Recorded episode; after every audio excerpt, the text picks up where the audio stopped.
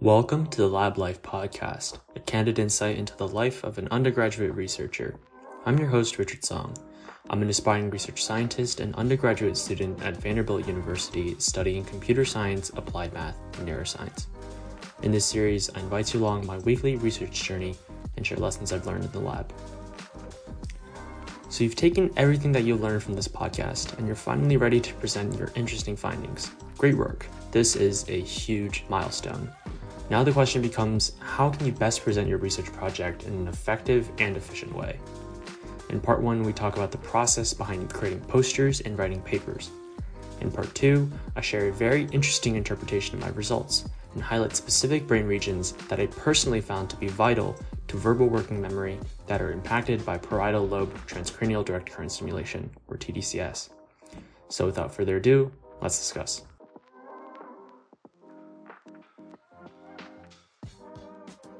In part one, we're going to talk about creating posters and writing papers.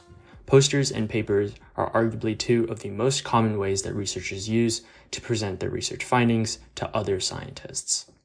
Now, before we begin this, specifically discussing creating both posters and papers, I want to talk about something known as the research workflow. And the research workflow is essentially how you keep your results and methodology organized.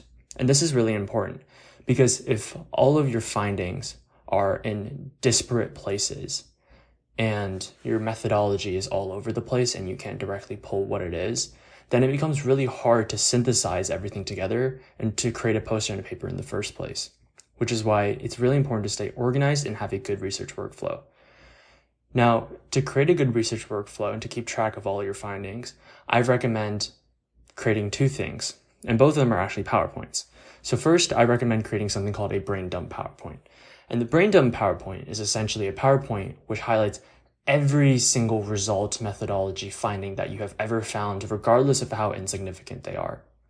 And the reason for this is because you just generally want to keep everything that you've worked on, all of your progress in one centralized place so that you don't have to pull from different folders to access different findings. So an example would be my verbal working memory project, for example, where my brain dump PowerPoint was essentially me putting down every single graph that I've created for every brain region and every methodology that I use, whether that's whole brain ANOVAs or pulling from peak voxels or time series analysis, etc. Basically, every single analysis that I've ever conducted and all the plots that I created will go into this brain dump PowerPoint. At the end of the day, I may only use 30 to 40% of all of the plots that I put in my brain dump PowerPoint, but the fact that they're all in one place makes it very easy to access and makes it so that writing a poster or paper will be much more efficient. The second PowerPoint that I also recommend that you create for your research workflow is what I like to call the conference PowerPoint. And the conference PowerPoint is a much more uh, it's a much more polished PowerPoint with your most important findings. And specifically, your conference PowerPoint will be very clear about the methodology that you used and will only highlight the findings that you would want to include on a, pacer, on a paper or a poster. To create this conference PowerPoint, I recommend that you specifically pull from your brain dump PowerPoint. And once you've given your brain dump PowerPoint enough thought and really written down on paper, I recommend your most important findings and some interpretations, then you would include the figures that are representative of those findings into your conference PowerPoint. So really it first starts with the brain dump PowerPoint and then what you really give it some thought, give it some reflection, and then narrow it down to the conference PowerPoint. Now, these two PowerPoints, the brain dump PowerPoint and the conference PowerPoint, are very important to the research workflow in my opinion. And they were honestly a really big mistake that I made as my first year student in my research, in that I didn't actually keep any sort of record of my research via these PowerPoints. I just had all my findings in separate folders in different places and all my code that I wrote to get to those findings also in different places, which meant that when it came to writing my final research report, I had to rerun various MATLAB scripts and pull from different folders, etc. And, and the whole process was just very, very messy and it took a lot, a lot longer than it really should have. All right. So that's the research workflow. Now let's talk about making some figures. So figures are very important both to posters and papers. Without figures, your audience doesn't know from a visual standpoint what it is that you're talking about. So a figure can really help them um, learn things, especially if they're more of a visual learner. So my favorite tool to use to make figures now is actually the programming language called R. And I've talked about R a few times in the past, but R is really good for running statistical tests and creating figures. R specifically has this library known as ggplot2. And ggplot2 allows you to create these various plots um, very easily. And also you can customize the plots however you please so that they look very visually appealing. And specifically in R, I've been, for my project in verbal working memory, I've been making violin plots and scatter plots. Violin plots essentially are like box plots, but they allow you to see the distribution of points a lot clearer. And scatter plots, as the name suggests, are just plots scattered on an XY Cartesian plane. After I create my um, figures, I like to edit them in PowerPoint um, just to add like labels on them or to combine figures together. I've also noticed that when making figures, you want to make your axis labels very, very big. Beforehand, I made my axis labels really small, around 14 to 16 font in Calibri. And I realized that when you paste these figures onto your poster, it's hardly legible at all. You really want to make your axis labels very big, around like 24, 28 point font Calibri or Times New Roman or whatever font that you want to use, right? Think big, otherwise they won't be able to be seen. And finally, if you can, you want to try to condense figures as much as possible because certain papers actually will only accept up to five figures. You can't create too many figures is what I'm saying. Of course, figures are very good, but you have to come up with a way to combine them and to synthesize them. So for example, with me, um, a lot of my violin plots will come with an associated brain uh, a brain image that highlights an important brain area that's activated. So one thing I can do to combine these figures is to basically put that brain image on top of the scatter plot or the violin plot. And those are technically two figures, but because I put them on top of each other, they're now just one figure and they tell the same exact story. So if possible, you want to try to con condense figures as much as possible because certain um, papers and journals can only accept up to five figures or even less sometimes. All right, now let's go into the difference between creating a poster and creating a paper and how you should do each and when to do each. So a poster is really a supplement to a presentation. Um, posters are mostly presented at research conferences, whether that's a professional research conference or at your school. And with that, you're presenting it as well. Um, so really, a poster, a poster is a supplement to a verbal presentation, and thus it should be mostly figures based right? Your poster, if it has too many words on it, then your audience is going to spend a lot of time trying to read those words and less time listening to your presentation. However, if it's more figures based, then they'll be more focused on you. And then when you're saying something that's really important that has a figure that's supporting it, you point them to that figure and they can reference that figure while also listening to you. But they don't have to read a lot of text, hopefully. They don't have to read a lot of text and just become distracted from your presentation. So the rule of thumb when creating a poster really is the more figures and less words, the better. You really want to try to maximize that ratio of figures to words. So again, a poster is mostly figures and sometimes maybe captions to those figures, but try to limit the number of descriptives that you have in that poster. Um, that will go for the paper. And therefore, because a poster is mostly figures, for the most part, if you already have your figures, which I just talked about, then putting together the poster is very quick. It can take sometimes maybe just a couple of hours. Really just comes down to how you want to organize those figures. On the other hand, a paper is its own standalone thing. You don't have a presentation to go behind the paper, so writing it up will take a lot more time, and obviously it will require a lot more words than a poster. Papers on general will have what I like to call an hourglass structure. So if you think about an hourglass, it starts out, it, it, looks like two inverted triangles kind of stacked on each other. It starts out wide, then narrows down in the middle, and then finally widens out at the bottom. And that's very similar to the structure of a paper in that the beginning of the paper or the introduction will start out very broad. It will introduce general concepts that are relevant to the research project before narrowing down to specific hypotheses that you have about your research projects and the motivation for why you decided to embark on your project. In the middle are the methods and results, which are all very, very specific to your project and don't really reference anybody else's research. And finally, the discussion will also start out somewhat narrow in that it will talk mostly about your results and interpreting them before finally broadening out again and placing your results in the overall conversation of a general research area and explaining why your results are important to that area.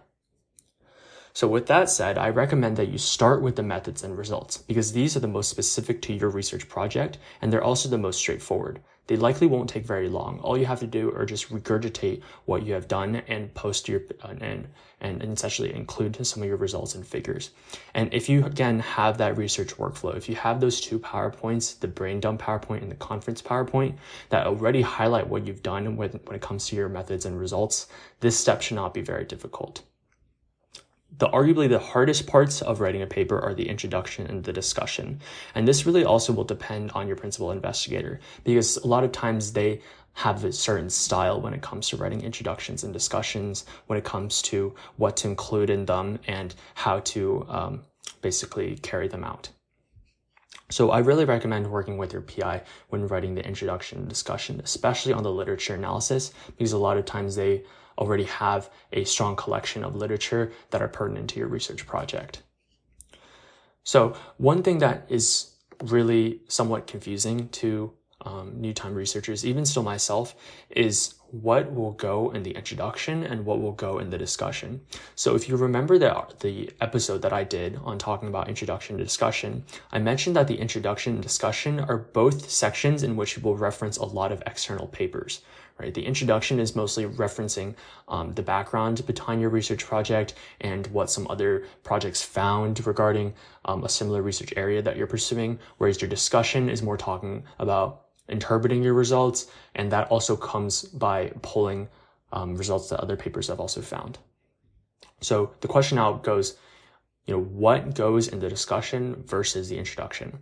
And what I will say is that, that a general rule of thumb is that anything that has been replicated before already by other researchers can go in your introduction, whereas anything that involves very specific and important results to your own project will go in the discussion.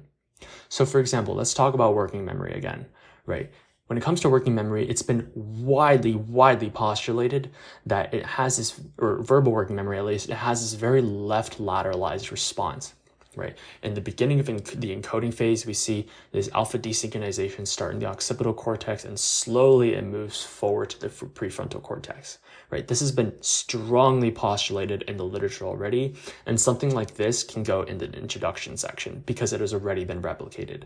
But something a little more specific to the project, so for example, my project on parietal lobe stimulation on verbal working memory, I found specific peaks that were very important in the brain to working memory. And I'd say interpreting those peaks and those results would go more in the discussion section. All right. So that's kind of the structure of writing the paper. Uh, one final thing I want to end on is talking about citations. So in an earlier episode, again, I also talked about the use of reference managers. And reference managers are very important and very useful to keeping all of your citations and your and your papers that you've read in one centralized place. And it also allows you to highlight and make annotations in that one area. So reading papers becomes a lot more convenient. But right, having reference managers is also really good for writing a paper because a lot of times they have an add-on into Word, for example, Microsoft Word, such that when you click a button, it will automatically put the in-text citation for that reference as well as the full um, bibliography citation, whether that's APA or MLA. So having a reference reference manager is really good for um, inserting your citations very easily. Another method for uh, inserting your citations really easily that I personally use when writing my research report at Vanderbilt is using something called LaTeX. And specifically, I use the software called Overleaf, which implemented LaTeX. Now, LaTeX is this, it's not really code, but it's more of this markdown language that helps you typeset which means it helps you write math, mathematical equations and make them look very professional.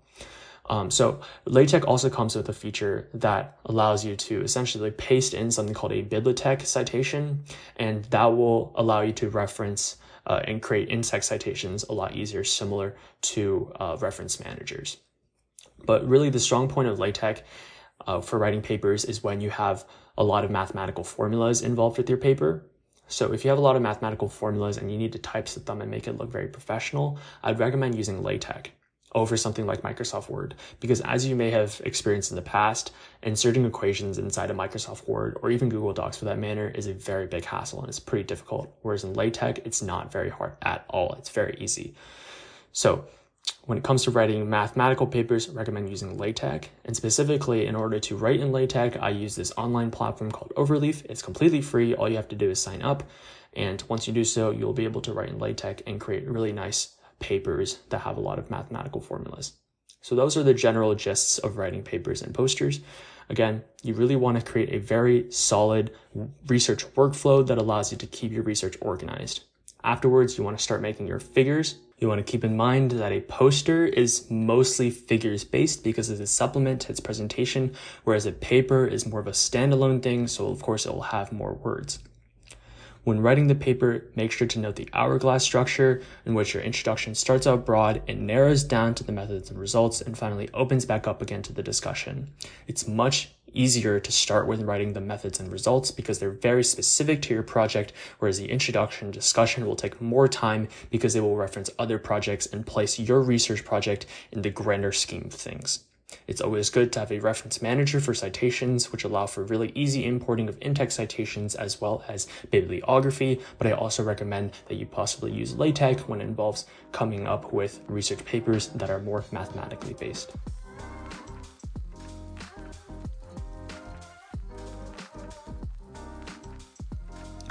This is part two of the Lab Life podcast, where I discuss my weekly research updates at the Boys Town National Research Hospital Institute for Human Neuroscience. So this week, I really came up with a lot of interpretation for my results, and this largely occurred because I simplified my brain dump PowerPoint into my conference PowerPoint so that I had the most important results on my hand. And once I did this, once I basically blocked out all of the other results that weren't necessarily important to my central narrative, central research story, that allowed me to come up with a very interesting interpretation for my results. So first, let me kind of share with you the most important results that I included on my conference presentation. Let's talk about areas in the brain in which both stimulations to the parietal lobe, both left and right stimulation, will differ from the sham stimulation. And specifically, those two areas that I found that were very important were the left precentral gyrus and the right middle temporal gyrus. So where are these regions? Well, the left precentral gyrus is as it implies on the left side and it's on the precentral area. So your brain in the very center has this thing called the central sulcus, which is a groove that runs from your left ear to your right ear. And right in front of that is your precentral gyrus. And the precentral gyrus is very important for movement. It has the motor cortex. And specifically, the left precentral gyrus contains um, an area that's responsible for the movement of your mouth and your tongue.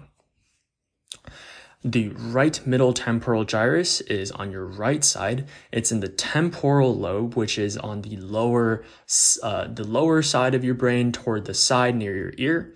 And it's in the middle. So the temporal gyrus contains three levels, the superior level, which is the top, the middle, which is the middle, and the inferior, which is the bottom. So this is specifically talking about the right middle temporal gyrus, right?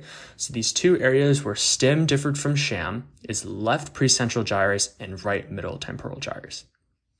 And oh, also the right middle temporal gyrus is important for uh, consolidating memory, consolidating sensory information. So it's very important overall to, to working memory. So specifically what I found was that when you simulated both sides of the brain, either side, it makes the left precentral gyrus work harder. However, it makes the right middle temporal gyrus work less hard. And this is really, really interesting, right? So there's this kind of, there's this kind of push pull relationship that we're going on, right? As one works harder, the other works less hard. And this made me kind of come to the conclusion that the right middle temporal gyrus, which works less hard, is almost a supplement to the right to the left precentral gyrus. In that when the right shuts down, when the right works less hard, then the left has to work harder. And this is almost like a compensatory mechanism, right? When the left doesn't have that supplement from the right, it has to work harder. And the very interesting behavioral correlation that I found in these two areas was in that left precentral area, which remember worked harder. The harder that it worked, the less accurate you became. at the working memory task. But in that right area, that right middle temporal area, the harder that you worked, the better you got. Or inversely, the less that you worked, the worse that you got. So this is very interesting and it almost seems to imply that stimulation is not a good thing because it makes you work harder in that left area, but it makes you work less hard in that right area. And as a result, you become less accurate. Now, this obviously isn't what I was hoping for when choosing this project. I thought it would be really cool if the stimulation would improve memory. However, this does tell us a very important mechanism behind working memory in general, which again is also very important to the overall research literature when it comes to working memory. And that there is this very, very prominent connection between the right and left areas, such that when one shuts down, when the when the right shuts down, the left has to work harder. So this uh, again supports the theory that the right is almost a supplement to the left, even though when we traditionally think of verbal working memory, we mostly think of left lateralized areas. Now, the second finding that I think was also pretty interesting was that for right stimulation only, it additionally made the right precentral gyrus less activated. And along with this, we also saw less activation in the right inferior temporal gyrus.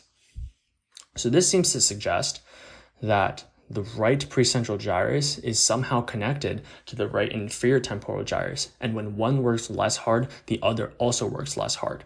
And remember, as I mentioned before, the right middle temporal gyrus also was working less hard, and this made the left area work harder. And in this case, the right inferior temporal gyrus was also working less hard. And this specifically seemed to occur because the right precentral area was not working as hard when you stimulated only on the right side. So, some interesting points of order. First, it seems to me that only right stimulation has differential response, but not left stimulation. So, what this means is that um, when I stimulated both sides, we saw this left precentral and right middle temporal effect. However, that right precentral and right inferior temporal effect only occurred on the right side. And this is quite interesting.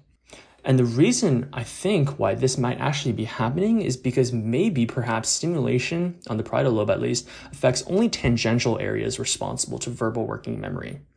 So when we normally think of verbal working memory, we think of a few areas such as the prefrontal cortex, we think of Broca's area, which is responsible for verbal production, and we think of the left sup- supramarginal gyrus, which is responsible for phonological looping or playing that audio over and over in your head. However, the specific regions that we found to be affected were the left precentral gyrus, which is slightly behind Broca's area, the right middle temporal gyrus, which we mostly think to be associated with um, spatial working memory, but not necessarily verbal working memory, although the left middle temporal gyrus is definitely associated with verbal working memory as well as the right precentral gyrus, which of course is just across from the left precentral gyrus. But none of these areas are directly responsible for verbal working memory. They are tangentially responsible. They're tangentially related, meaning that they help out these regions. They're strongly connected to these regions that are indeed responsible for working memory, such as the prefrontal cortex, such as Broca's area, and the left supramarginal gyrus. So what this could possibly imply is that stimulation it becomes almost overpowered by these areas that are most responsible for verbal working memory, which is why when you stimulate the left side specifically, which has the strongest areas that are responsible, then there is no huge effect because it's almost like these areas that are most responsible are overpowering that left stimulation. However, stimulation seems to target like the weaker response areas, right? These areas such as the right temporal gyrus or the precentral gyrus that are tangentially related to verbal working memory, which is why also we see a differential effect when you stimulate on the right side specifically. Because normally when we think of verbal working memory, we think of left side, whereas right side is slightly less activated, but it seems to still help in a tangential way. Finally, I wanted to talk about some connectivity analysis that I did for this week, but I want you to take this with a little grain of salt because a lot of these analysis, although they were significant, they don't really make sense to me at least yet, and I don't exactly know how they fit into the grander scheme of things for this research project, but here they are anyway. So I did a lot of connectivity analysis with the theta band specifically, and in that theta band, we saw those differences in the uh, right medial temporal gyrus as well as the right precentral gyrus. So I wanted to see how connectivity to those areas specifically changed when you had uh, stimulation versus no stimulation. And what I saw was that theta connectivity revealed a weaker connection for right stimulation to the prefrontal cortex from the precentral gyrus and the medial temporal gyrus. So these two areas were less connected to the very front of our brain, the prefrontal cortex, when you stimulated on the right side. However, what was really interesting was that these two regions also seem to have stronger connectivity to left lateralized visual areas in the occipital cortex. So this is really strange, right? We see less connection to the precentral gyrus, which which makes sense because they were they had weaker responses when you stimulated right, but there's also this stronger connectivity to left visual areas. I'm not quite sure what this means, but it could po- they could possibly offset each other. Maybe when you see stronger connectivity to left visual areas, you subsequently see less connectivity to the front, and as a result, you know these kind of offset each other, and uh, they don't make a really big difference. But I'm not completely sure what this means. I also saw that when you stimulated on the left, we saw reduced connectivity from the precentral gyrus and the uh, right medial temporal gyrus. When you stimulated left, we saw less connectivity between these areas and the right visual areas. Again, doesn't make a lot of sense, right? Why is it that when we stimulate the left side, you see you see less connectivity, you see more disruption in right visual to parietal and temporal areas? I'm not completely sure why this is occurring. It doesn't make a lot of sense, but again, here's the data, here's the results. I'll see what I can do next week to try to interpret these results a little more. Next week, I also want to try connectivity in alpha. And alpha is going to give us some really interesting peaks as well, such as that left precentral area I was talking about earlier, as well as the right inferior temporal area. And we really want to see when you stimulate when you stimulate on left and right, how do those alpha areas change in functional connectivity? Maybe, hopefully, fingers crossed, in the perfect world, it tells us that that right to left connectivity is somehow weakened when it comes to stimulation versus sham. But again, that's what I'm hoping for. Hopefully, I can get those results. But even if I do or don't, I'll try to interpret those results for you guys next week. Thank you for listening to the Lab Life podcast. If you enjoyed this episode, please consider subscribing and leaving a review on Spotify, Apple Podcasts, or whichever platform you're tuning in from. So long for now, and I'll see you next week.